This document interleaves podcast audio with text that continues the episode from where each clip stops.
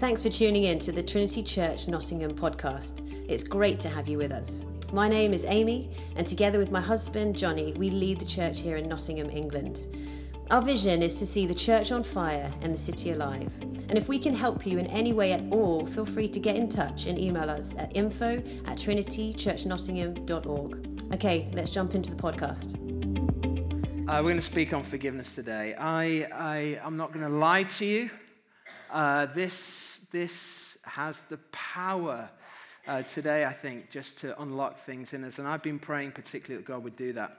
But uh, I am also aware, and this is just a, I think, an important thing to say, that what I say today and what we're addressing for some is going to expose and unlock things that are deeply painful. And uh, I know that for many of us in a room like this, um, maybe like me, the things that you are being called to forgive might feel and seem relatively trivial. Nonetheless, they're still difficult. But there will be people here today uh, who, who are and have experienced deep, deep pain and deep trauma. And it's impossible for, for me, it's impossible for anyone but God really to be able to weigh and understand that. Um, but I just want to name that as we get going because, because this may be heavy. And in fact, it won't particularly surprise you that we're going to begin uh, a little bit heavy. And we're actually going to, just in a second, watch a video. And the video is a, a, a picture of forgiveness. And it's something I came across in the last year. And it's a brother, uh, a brother called Brant Jean, speaking about the death, or to the, the killer of his brother, Botham Jean, who was killed uh, as uh, a woman came into what was his apartment. She claimed she thought it was her own apartment and thought that he was in there uh, and uh, shot him dead. And this is both. Uh, this is Brant, sorry, Botham's brother, giving witness testimony or witness account at the end of the trial. Clearly, that is an extraordinary moment and uh, a moment of forgiveness, a moment of uh, Brant Jean offering to uh, this lady, uh, this, the perpetrator of this, um, just this powerful gift of forgiveness. It moves us deeply. Of course it does. But why does it move us deeply? I think one of the reasons that it moves us so deeply is because we, we so desperately want to believe that transformation is possible. And a moment like that shows us that what happens, the things that happen to us or to those that we love, the things that, that deeply uh, affect us, don't have to be the story under which we live our lives. That healing, even, is possible. That, if you like, forgiveness, uh, positioned in the way that Brant Jean uh, showed it, is the ultimate transformational strategy. And what all of us are pursuing and longing for in our lives is transformation.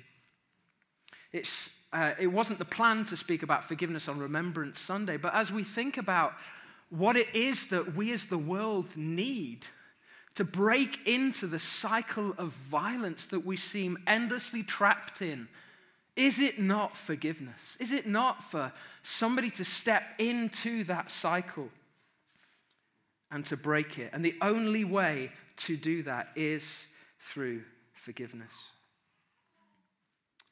We've been in a series uh, where we've been looking at these postures, these postures that position us. We've said that position us to carry the presence of God with us wherever we go. The idea being that we want to be people who are soaked all the time in the presence of God. Not just people who experience Him one day a week for two hours and then sort of go and live in exactly the same way, but people who are captured and filled with God's presence and pour God's presence out just wherever we go. And we've been saying that the, the key, therefore, to getting there is not just adopting a simple set of practices, though that can be helpful, but firstly saying, look, what, how do I need to be postured? What kind of things do I need to be regularly living in in order to be one such person? And we've said that hope and expectancy and seeking God and generosity are key postures, but actually today we find one of the very core tenets of Christian living, the core postures that we're to take up, is a posture of forgiving.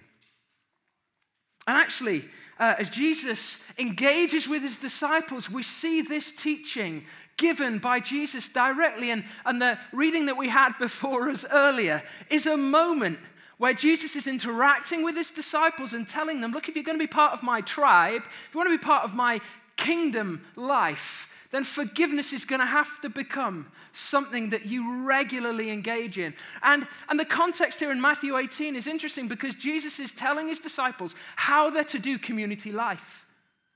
And he's just said to them, Look, if you've got a problem with someone, the best thing you can possibly do is go to their face. Don't triangulate. Don't put it on social media and hope they might see it.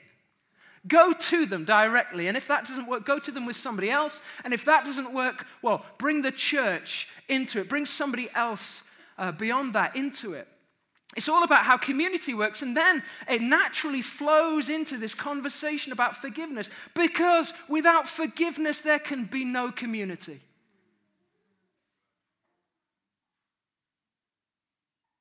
So many communities have been broken by unforgiveness. And I, that community could be a family. It could be the community of a, a marriage or uh, another relationship, a friendship perhaps. Or sometimes we see it in wider communities, whole nations indeed, broken by unforgiveness. And so it's natural for Jesus to teach the disciples about forgiveness. But what I love about it is Peter. I love Peter because I can relate to Peter. Maybe you can relate, relate to Peter as well. Peter comes to Jesus and he, you can tell him sort of straightening his collar in the way that he likes to when he's got something impressive to say. And he says, Jesus, how many times shall I forgive my brother or sister who sins against me?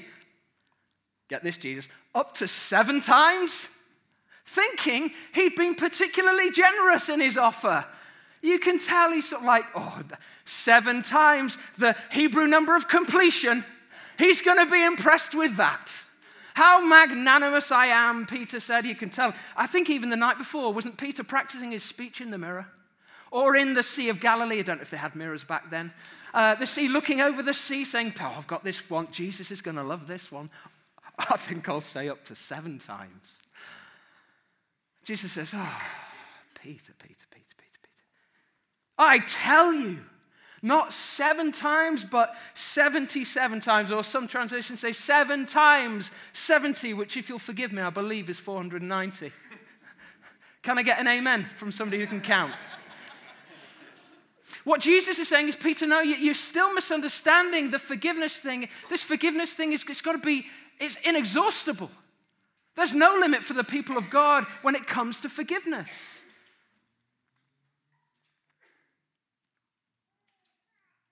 And he goes on to teach why exactly that is. And this is what Jesus says Therefore, the kingdom of heaven is like.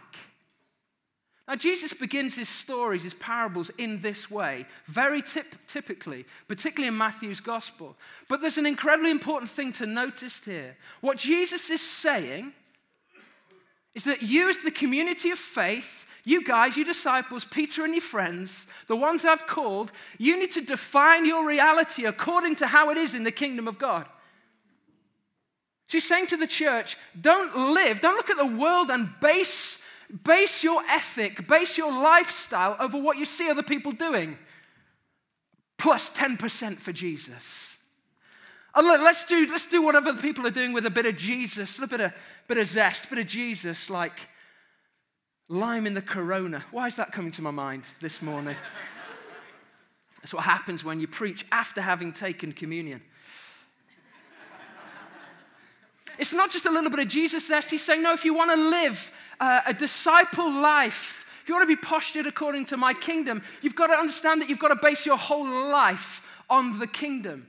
Your life has got to follow the logic of the kingdom. The kingdom of heaven is like now, we could look at the world and say, ah, oh, we're going to do it a little bit better. You know, the, how, what is the world like? Well, clearly, there are many wonderful things happening in the world right now, all over the place. The world is shot through with the presence and the glory of God. Yes. And yet, there is, I think you, you may agree, in our culture, often what we see is reality defined around who has power and who doesn't. We're obsessed with power and we like to divide the world into the oppressor and the oppressed. the oppressor and the victim. And Jesus is saying, no, no, no, no, no, no, don't go about life like that. Don't break reality down like that. There is a better way to live, and it's the way to live according to my kingdom, not according to whose power and whose power less, but who's willing to forgive. The kingdom of heaven is like a king who wanted to settle accounts with his servants. Whenever you see in the New Testament, certainly, and in the Old Testament also, the, the sort of uh, a king or a, a landowner and servants, what you have is, is something to do with God and his people. Here's a picture here of Jesus giving this parable, this story of a landowner, in this case, a king actually, who wants to settle account with his servants. So, what's happening here is Jesus saying, Look, this is a story. This is the story of my people and me and God the Father. And the desire that the Father has is to settle accounts with somebody, with his people who have gone into great debt. The whole parable works around this idea that the settlement is required because the people of God have entered into, have got themselves into trouble. They are heavily indebted. They're broke. They owe much more than they'll ever be able to pay back. And because they've engaged, because they've got lost in this heavy debt, because they weren't able to follow in God's footsteps, because they're indebted, the king says, Look, what I want to do is I want to settle accounts. I want to make this right. There's no possible way that the people can pay the debt.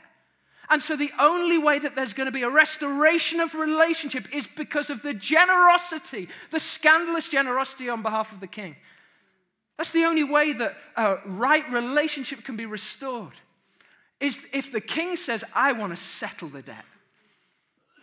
I want to settle the account. And of course, what happens here is that the, uh, the servant's not able to pay. The master orders that he and his wife and his children and all that need to be sold, all need to be sold to repay the debt. And out of this, the servant falls on his knees before the master, says, Be patient with me and I'll pay back everything. I mean, that's ridiculous. It's not possible. But in this moment of just utter desperation, the servant falls on his knees and begs. It's desperation, it's the last chance saloon. And in the midst of all of this, something so surprising happens. The king says, Cancel his debt, let him go. the king does something that is so outlandish. He cancels a debt that is so huge. Why? Look at this with me. The servant's master took pity on him, canceled the debt, and let him go. Took pity. Remember last week, if you were here, we were talking about hope. And our hope is based in the Hesed, the loving, faithful love, the uh, covenant faithfulness, the loving mercy of God. We have a picture here of the Hesed, the loving mercy of God. The word here used for take pity is this word. Pronounce that one over breakfast. I defy you. Splak, splag, kizamai. That's my best go. Splak knizamai, that's better. Now, uh, for those of you who have been trained medically, and here I am on very, very dicey territory, so please be gracious unto me. I believe that the splanchnic nerve, can I get an amen from a doctor, is the one that innervates the stomach. The splanchna in Greek language speaks of the guts. I would say, if it weren't so early, the bowels. It's the guts. It's the area where, for the people uh, in this time, it was believed that emotion resided, the, the seat of emotion. God, if you like, is stirred in his guts by the repentance of the servant. Oh, it's like the, the, the king says, Oh, I can't not be moved by this show of sorrow. Take pity. Yes, I take pity. And the word for forgiveness, actually, it says he let him go. The word is aphiemi. There are two words in the New Testament typically that are used to refer to forgiveness. This is one of them, aphiemi. It literally means to let go, to release, to loose. Let him go. Forgive him. Let him go. This is surprising. This is the gospel, isn't it? Isn't this the gospel?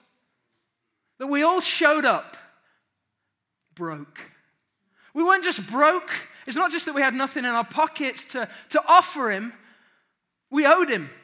We owed him big. We were desperately bankrupt. And all that was required that he would just declare us bankrupt. And yet, because of his loving mercy, we were drawn to him. We thought when we came to him, there may be a possibility that if we came to him, that he'd give us more than just a bankruptcy notice,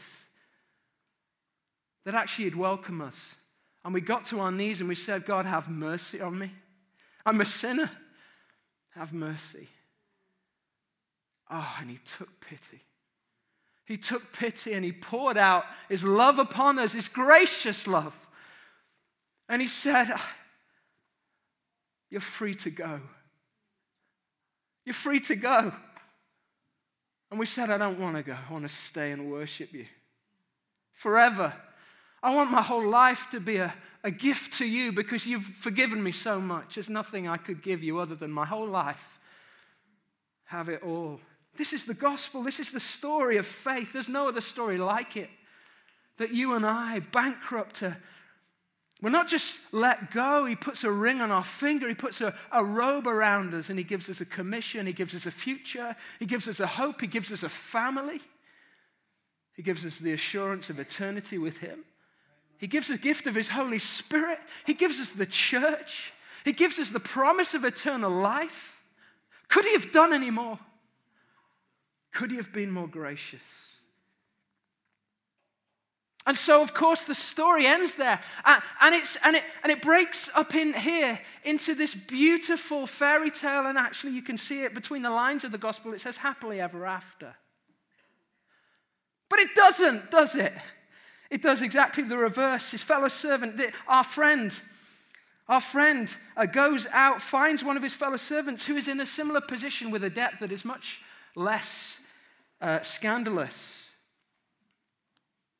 owed him a hundred quid. And he grabs him, begins to choke him, and says, Pay back what you owed me. And what we see is the same story reenacted. His, his fellow servant falls to his knees and begs him the same exact response Be patient with me, and I will pay it back. This debt is much smaller. There is a possibility here, perhaps, of a repayment. But the one to whom mercy has been given is unwilling to show mercy. The story gets back to the master, and the master, the king, is not pleased. Let's look at this. Shouldn't you have had mercy on your fellow servant just as I had on you? What's the difference in the first half of the story and the second half? Here's the difference one difference. In the second half of the story, there's no pity. There's no pity. There's no mercy. The whole story of Christian faith rests upon the idea that you and I have been given extraordinary mercy by God. And all we can do, all we can do is to say, Oh, have some mercy. Have mercy. Take it. Take some more. I've been given this love. I just want to give you some love. I just want to pour it out to you because God's been so merciful to me. How could I possibly judge you? When I know the situation I was in when I rocked up here, just take, take some love, take some acceptance, take some belonging. Take it. He's given it to me. Have some. This is the posture the church is intended to live in. How have we got a reputation for being judgmental and self righteous?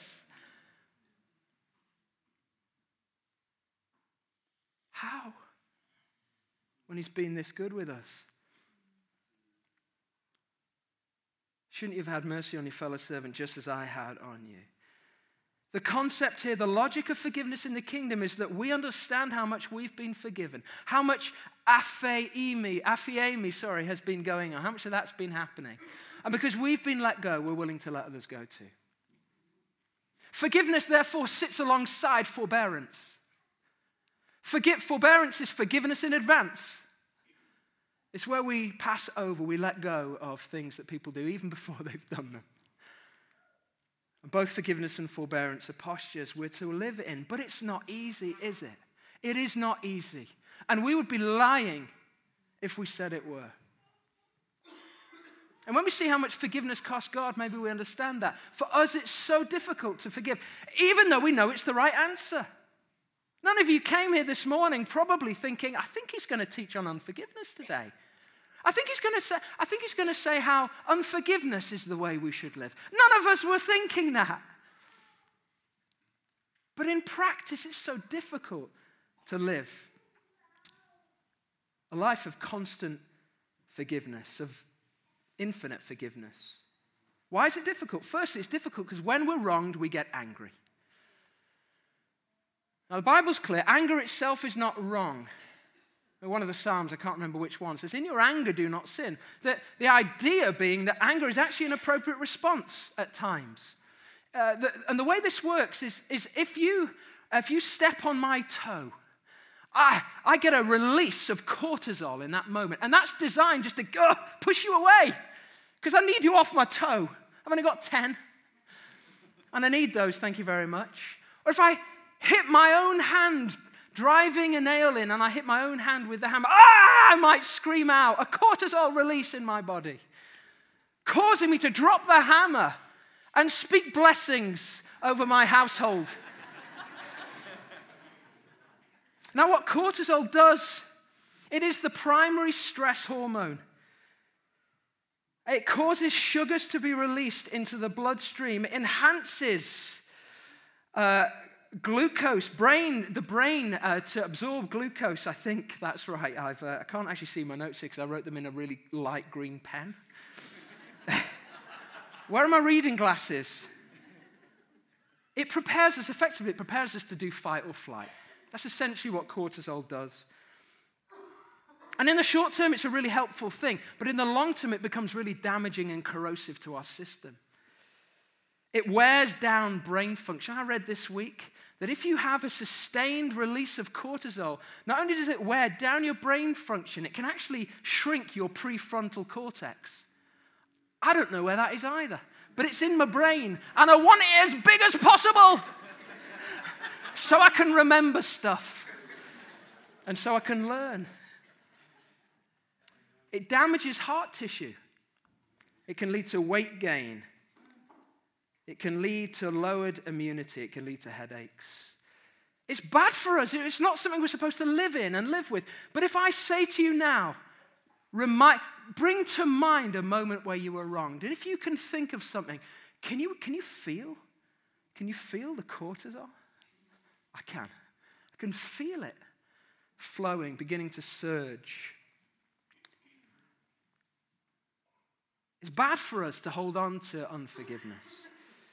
Rick Warren said this Unforgiveness is letting someone live rent free inside your head. What we need is aphiemi. We need to forgive, to let go, to release wrongs when they're done to us. So it's the right answer biblically. It's, it's going to be good for us. Because I don't want cortisol shooting around my system. There will be some at 4 p.m. today, I'm sure, when Liverpool play Manchester City. But I don't want to live there. That's not a good place for us to be. Now, before I get into how we forgive, which I want to give a simple model of forgiveness today, I need to make a few caveats. And the first of those is this forgiveness does not mean you can't seek justice. Forgiveness is, is not opposed to justice. It, it, just so happened in the example, the powerful example we saw there of, a Brant Jean, he, he did say, I don't want you to, to go to jail. Well, that's, that's for him to say, but actually, forgiveness does not mean justice is not served. Secondly, forgiveness is not the same as reconciliation. Forgiveness does tend toward reconciliation. You remember after apartheid in South Africa, the thing that healed, at least at that time, the nation was the Truth and Reconciliation Committee. They recognized that forgiveness led toward, led many people, not everybody, toward reconciliation. But forgiveness isn't the same as reconciliation. It may be that you are called today to forgive someone, and actually the next appropriate step is not reconciliation yet. Maybe to reconcile would put you in further uh, positions where you might be damaged, and that would not therefore be the right thing for you. Forgiveness and reconciliation aren't the same thing. Forgiveness, rather, is where we release our intention, our right to judgment and to punishment. Forgiveness isn't the same as condoning what somebody's done. You can forgive somebody and still recognize it as having been wrong. In fact, for forgiveness to function, there has first to have been a wrong. There must first have been a wrong. And you won't be able to forgive somebody until you assess and are, and are able to say, wrong was done. And finally, forgiving is not the same as forgetting. And I, all of this stuff, I, I will uh, name check Roger Bretherton, who spoke a little while ago, who's just given me so much of this. Uh, and he said, You know, Johnny, forgiveness, you shouldn't forgive and forget. You need to forgive and remember. Forgive and remember. Don't hold on to the bitterness and the, the other stuff. But if you forget, you potentially put yourself in positions where you're not going to grow in wisdom. Forgive and remember. The reason we need to forgive is because forgiveness opens for us a space for healing. Where there's forgiveness, there can be healing. Where there's forgiveness, there can be transformation for us. For us. There's a man called Everett Worthington. A psychology professor. And he'd written extensively and lectured internationally extensively on forgiveness. He was, he was an expert. And then in, on New Year's Day, in 1996, his 76 year old mother was brutally murdered in what police think was a, a burglary, a robbery that went wrong. Tragically, his older brother uh, found his mother and uh, he never recovered. In fact, five years later, his older brother uh, committed suicide. Worthington says, I was so angry, the person that did this. I pointed a baseball bat against the wall and I said, I wish that whoever did that were here. And uh, you can read the rest. This is just such a heart rending story. By the grace of God, by his own courage, it takes great courage to forgive. Worthington came to a point of forgiveness. What got him there actually was re- being reminded of what his mum used to say. She used to say, Every virtue, no virtue must remain untested. You could almost hear him saying, uh, Ev, you've been teaching on this. It's time to test whether it's true. This is what Worthington said when he forgave, as he was forgiving, I should say. Chains fell off, a weight lifted off my shoulders. I felt free. From research, I can tell you it helps with physical health, mental health, relationships, and spiritual health. But how do we do it? How do we forgive? Whether there's something huge, a moment like this, or the moment that we saw at the beginning of the message, whether it's a massive moment of forgiveness, or whether it's actually something relatively small, whether it's small or large, we will experience what's called a justice gap. And we will need to find a way to bridge that gap. We will need to learn to forgive. How do we do it? Well, Worthington came up with a simple model, and it's called the REACH model of forgiveness. It begins with R. Forgiveness begins as we recall the hurt. There will be no forgiveness if we live in denial. If we're so busy excusing the person, the perpetrator, the one who wronged us, whether in a large uh, way or whether in a very small way, if we trivialize it, if we reduce it to nothing, there can be no process of forgiveness. We first need to recognize damage has been done, a wrong was done. We recall the hurt. Now, for some of us, that's going to be very, very difficult. We're going to need significant support from friends, maybe even from uh, professional support in the midst of doing that, because some of the stuff we're going to be recalling is going to be very, very traumatic for us. But for many of us, we can do that relatively simply. In fact, we might do this every day as part of our examen. At the end of the day, is there anyone I need to forgive? Are there any hurts I need to recall this evening? We recall the hurt. Secondly, we empathize with the offender. This is where it gets difficult. Yeah, I was speaking to Roger uh, this Roger Bretherton, the psychologist, this week. He said, Johnny, sometimes what I say to people is you might want to imagine, to humanize the person who's grieved you, you might want to imagine them doing something else. Imagine them making a cup of tea. Imagine them doing something other than what they were doing when they wronged you. Replay that story with them doing something else. Humanize them, understand them, that they are bigger than the wrong that they did to you. Jesus does this extraordinarily powerfully. What does he say on the cross? Father, forgive them. They don't know what they're doing. They don't know what they're doing. This is a, a moment of empathy as he's on the cross. They don't know what they're doing. They don't understand. They can't see the full picture. I can see that, Father, and I pray that you'd forgive them. So we empathize, we offer empathy. Worthington says that if we haven't done the first two stages, we cannot move on to the next stages. The first two are absolutely foundational for us to forgive people. But once we have worked through, this is not a once and for all thing. Once we have worked through forgiveness, we can, uh, rather uh, recalling the hurt and empathizing, we can move on to A, which is the make the altruistic gift of forgiveness. Now, I've mentioned this word aphiemi, but there's another word used in the New Testament for forgiveness. It's charizomai. Charizomai. And at the heart of this word is this first half of it. Look at the first half with me charis. We have a couple of charises in the church. We've got plenty of charis in the room. Charis means grace or gift. And what's being said in, in the selection of this word is that to give forgiveness is to offer a gift. Forgiveness is God's gift to us, as we've seen, but it is also our gift to one another. And forgiveness begins as we offer a gift. And really, when we forgive, we're giving a gift to somebody else, we're also giving a gift to ourselves. We give the gift, the altruistic gift of forgiveness. Fourthly, we commit to forgiveness.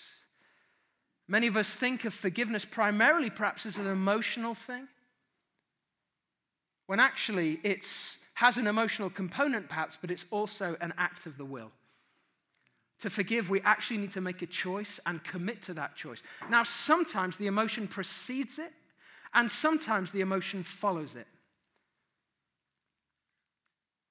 But if we wait until we're feeling ready emotionally to forgive, we may never arrive there. We can make a commitment to forgiveness. And then finally, we hold on to forgiveness. And this is a decision not to hold on to hurt, perhaps as we have been doing, but to hold on to forgiveness. This is the logic of the kingdom.